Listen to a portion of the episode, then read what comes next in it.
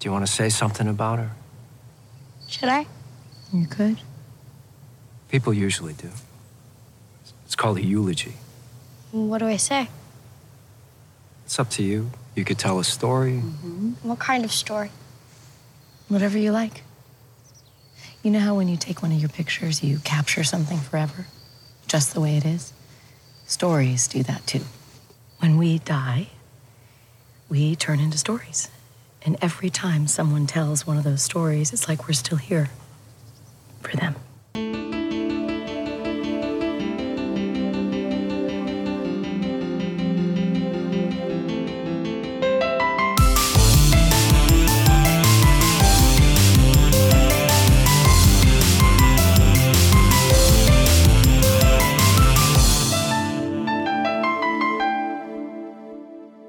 Hello, and welcome to Narratively Speaking, where we explore the powerful effects of narrative on human consciousness, the ways it can be wielded by our governments, institutions, and corporations via mass media, and most importantly, how we can use that power to co create our ideal world through collaboration, art, and story. I'm your work in progress host, Harv, and in this episode, we're going to talk about value. Let's challenge the narrative together, shall we?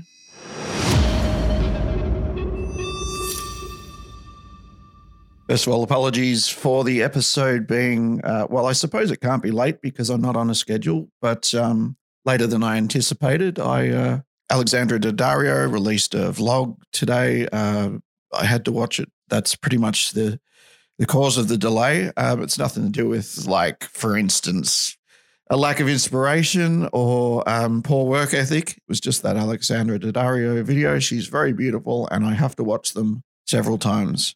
Uh, she hadn't hadn't logged for a while. It just it caught me off guard. So um, that's that. And I refuse to bore you with podcast business, and yet I will open with a dumb joke like that. So that's how we roll here at Narratively Speaking, and uh, that's what we value. Brought it back to the topic. So brilliant. So I thought the best way to discuss something as generalized as a concept of value would be to take what was said in the introduction video for this, which is up on the YouTube channel now. You should watch it before this, and use that as a premise for discussing it in a little bit more detail. So, the basic premise of the video was to derive value to a human being, you should take what's special about human beings in nature and use that to determine some measure of value.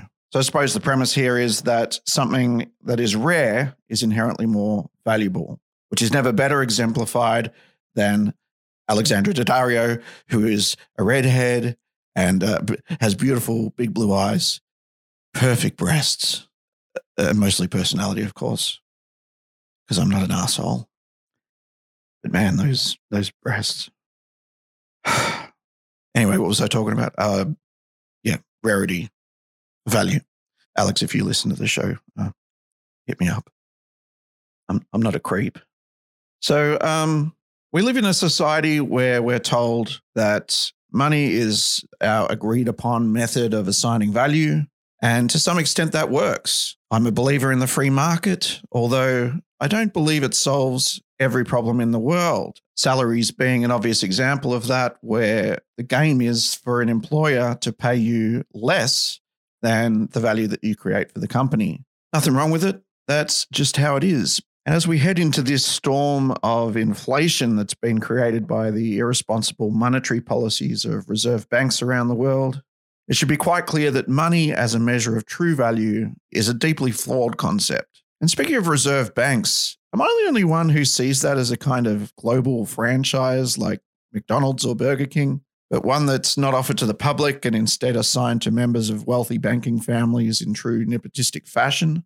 Like, Hey, Winchester, you flunked out on university due to being a product of years of cousins marrying cousins to keep the money in the family. Not to mention that little bout of syphilis that we all seem to have back in the pre penicillin days.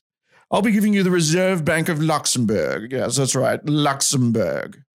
I know you wanted the Czech Republic because the women are hot over there, but we're giving that to Harry because he's not as much of an entitled little prick as you turned out to be, my ungrateful, lazy, useless son. Honestly, it makes me sad I killed those twin girls so I could have a male heir. Maybe they would have turned out better. Anyway, you get Luxembourg. Fuck you. So let's rule money out as a measure of value and try to come up with something that we can work with that'll be a little bit more effective in measuring true value. And at this point, I know what you're thinking. You're thinking, true value, it's love, isn't it? Love. Course, it's love. It has to be love. If it's not love, what else could it possibly be?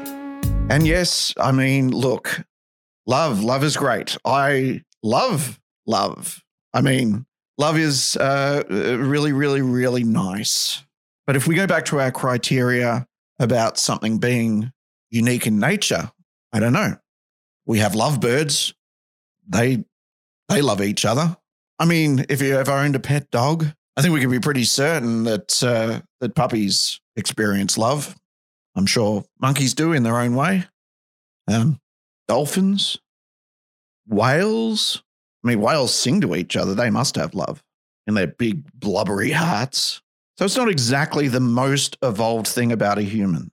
And here, I guess, is where I introduce the idea of evolution, which is if we're the top of the food chain, the things that are different about us are the most evolved aspects of our species. Love is definitely up there, but so is Zumba. Hummingbirds, they dance, don't they? I don't know what hummingbirds do.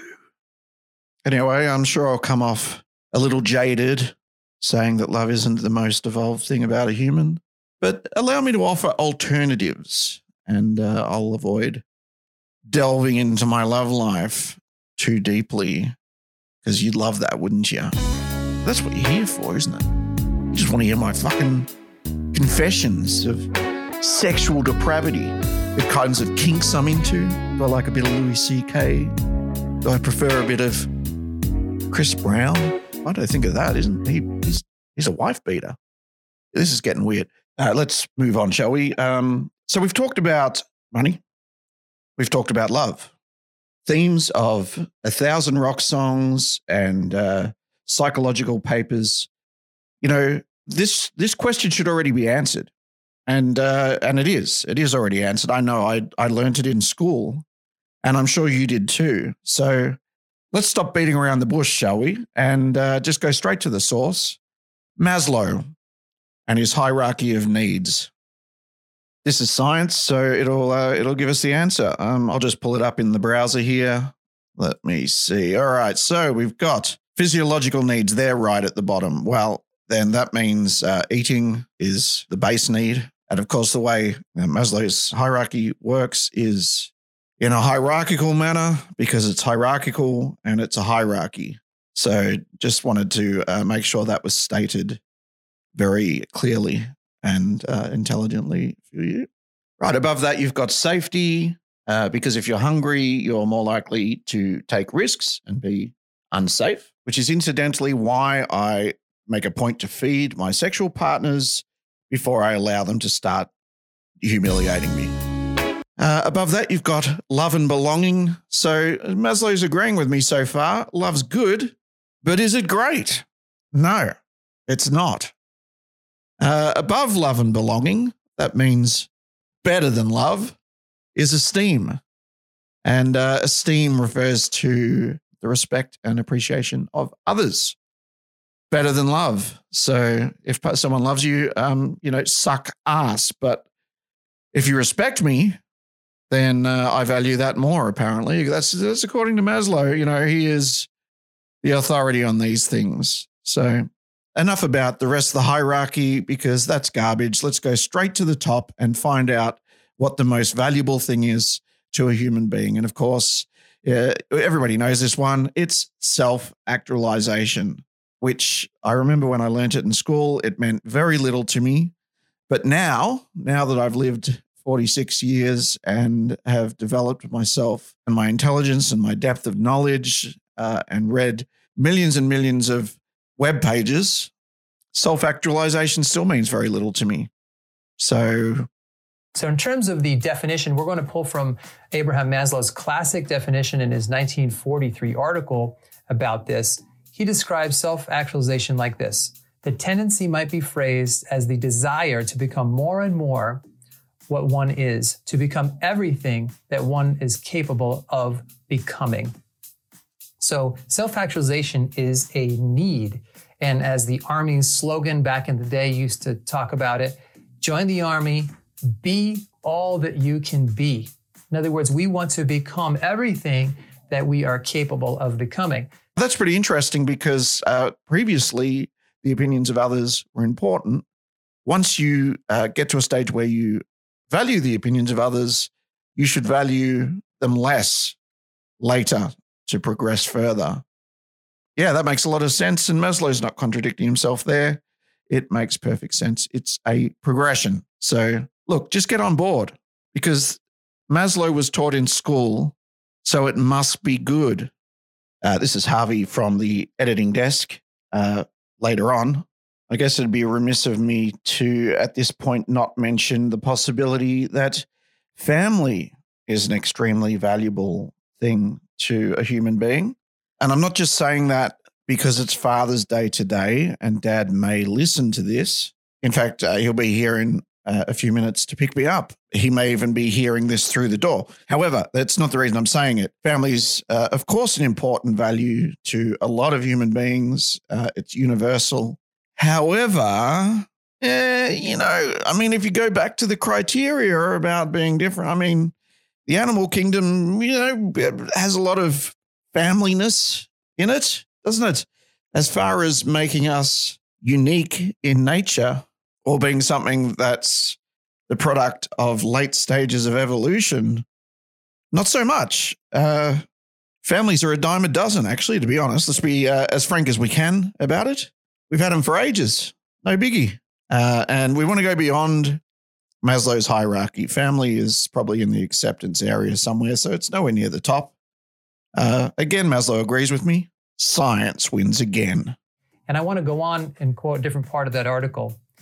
Even if all these other needs are satisfied, he's talking about the rest of them below it on the pyramid, we may still often, if not always, expect that a new discontent and restlessness will soon develop unless the individual is doing what he is fitted for.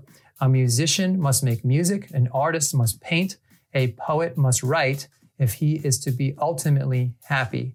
What a man can be, he must be. This need we may call self actualization.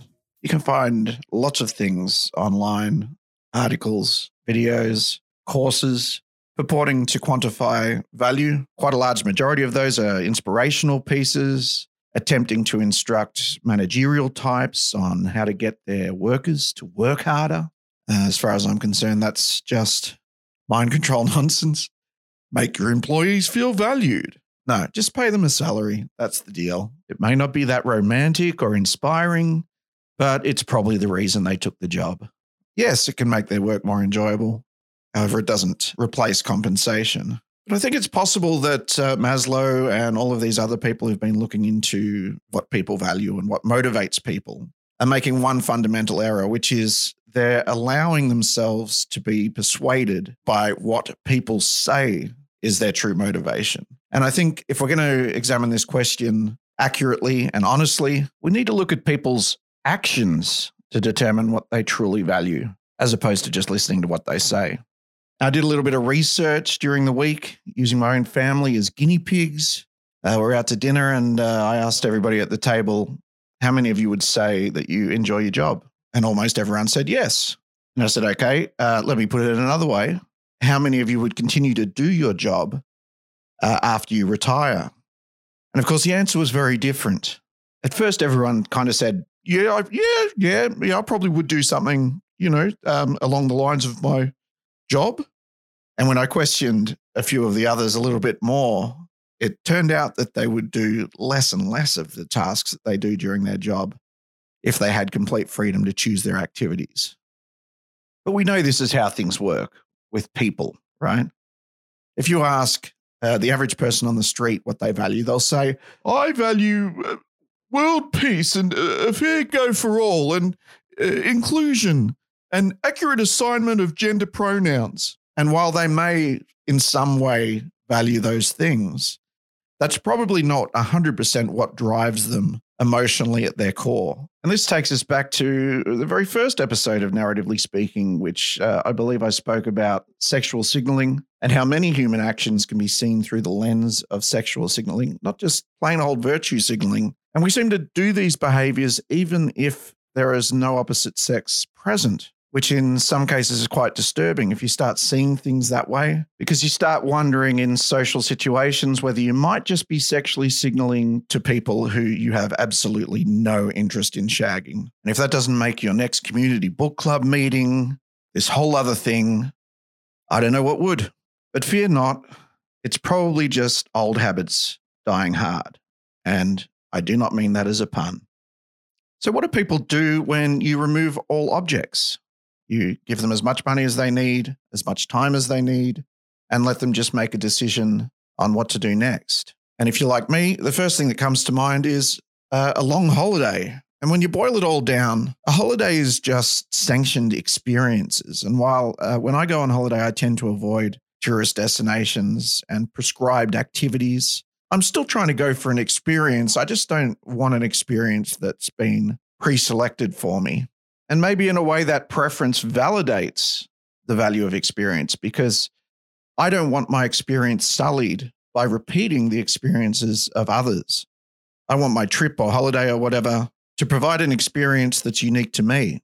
And I suppose if one was so inclined, one might be able to relate this back to the idea that we're all little fragments of God consciousness just trying to understand ourselves because if experience is valuable and experience is knowledge, and of course, experience is story, then we're getting in the vicinity of the premise of narratively speaking. And I don't want to sound arrogant, but fuck Maslow.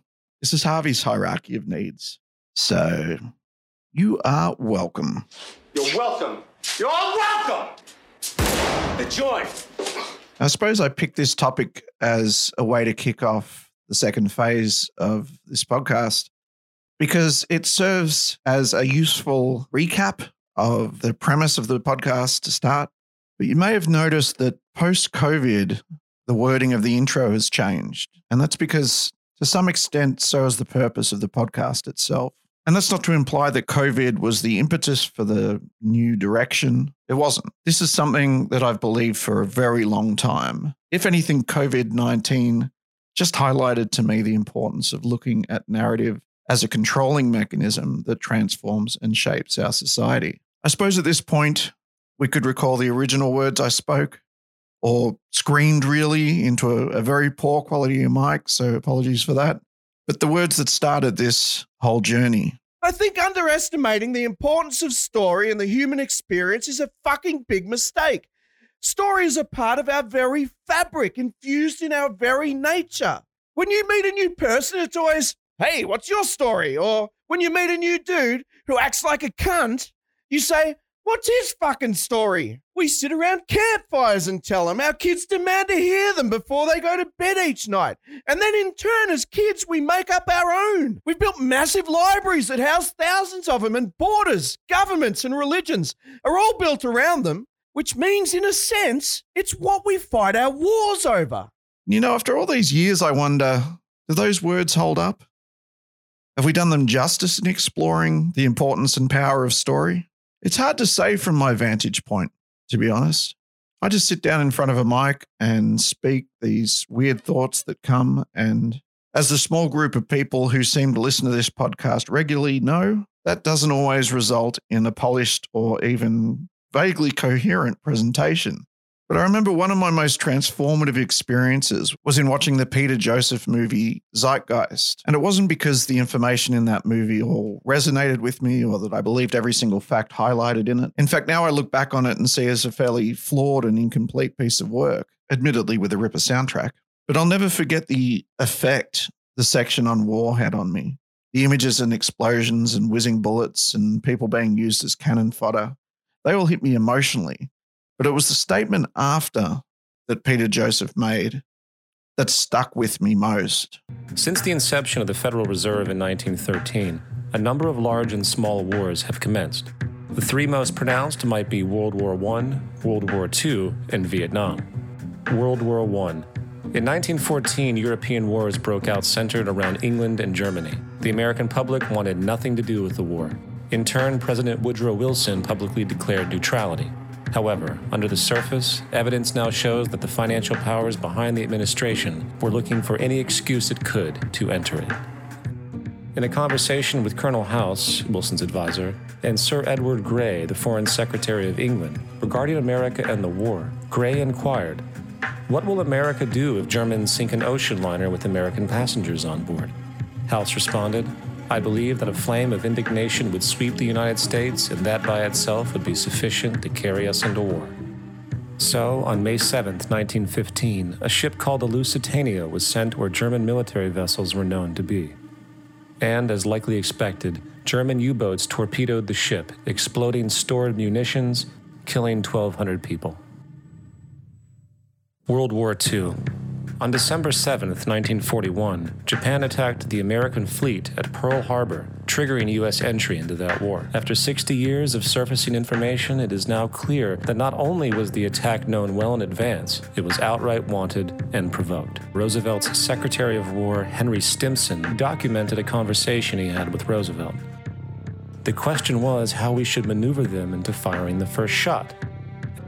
It was desirable to make sure the Japanese be the ones to do this so that there should remain no doubt as to who were the aggressors. On December 7, 1941, Japan was allowed to attack Pearl Harbor, killing 2,400 soldiers. Before Pearl Harbor, 83% of the American public wanted nothing to do with the war.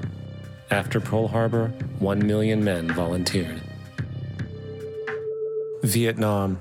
The United States' official escalation and entry into the Vietnam War came after an alleged incident involving two U.S. destroyers being attacked by North Vietnamese PT boats in the Gulf of Tonkin.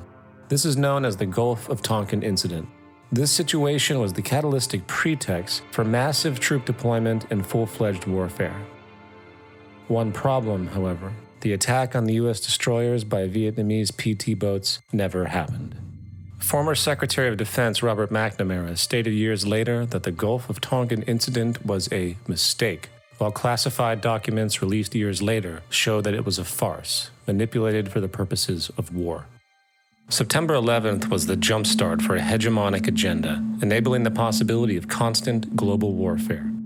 It was a staged war pretext no different than the sinking of the Lusitania, the provoking of Pearl Harbor, and the Gulf of Tonkin lie.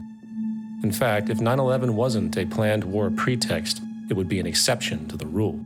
It has been used to launch two unprovoked illegal wars, one against Iraq and the other against Afghanistan. However, 9 11 was a pretext for another war as well the war against you. Now, I had never heard of a false flag operation until I heard it suggested in Zeitgeist.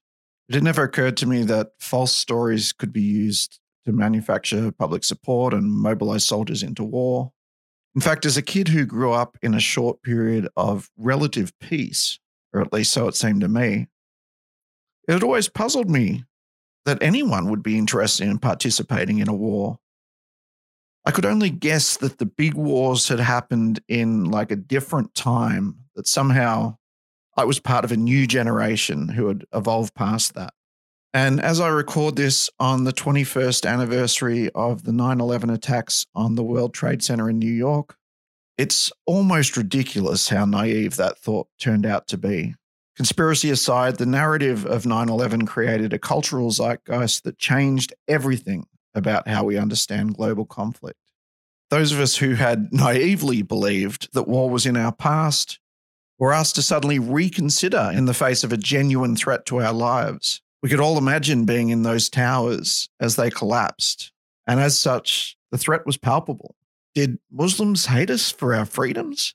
We didn't even know the difference between Afghanistan and Iraq. They were other, and they had done this terrible thing. It was suddenly so easy to see them as an enemy, the new boogeyman, and to hate them. But it always seemed wrong to me. I kept reminding myself that I had probably met Muslims, worked with them, and that people were just people. Most of us wanted the same simple things out of life. This was something I'd learned really early on, and it was one of my universal truths. The story around 9 11 conflicted with that. So when I saw Zeitgeist something clicked or maybe broke inside me. As you might know, I hate the language surrounding the so called truth movement, the thing about them being awake and everybody else is asleep. But I'll tell you, it sure did feel like waking up. Not only were we being manipulated with a very dubious story surrounding 9 11, but in all probability, the scary men who flew the planes were probably just propagandized with a different story. Even if the event itself had happened just as we were told it did, we were being played. We were being led to hatred and murder. So, if you're not yet convinced of the value of story, I submit to you one simple premise. There are a group of people, call them what you like the elite, the oligarchy, the investment class, the rich and powerful, to whom story is an extremely valuable commodity. They know that through story they can control us. And because they are few and we are many, that's their best tool for maintaining their positions of power. And because we are trusting and generous and naive at heart, we fall for it every time. But story is not a weapon, it's just a tool. Like a knife can be used to slit a man's throat or open a delicious can of bacon bits, story can be used to both attack and defend our consciousness. So that's what we're going to do. We're going to wield story ourselves. We're going to challenge their narrative and co create our own. We all create this mental model of how the world works.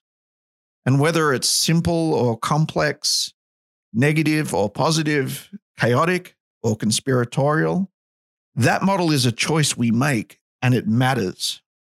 So let's value our stories.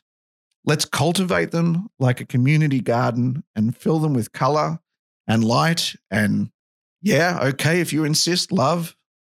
Even if sometimes we need to lie to ourselves a little to make it happen. And that way, we can challenge the narrative together.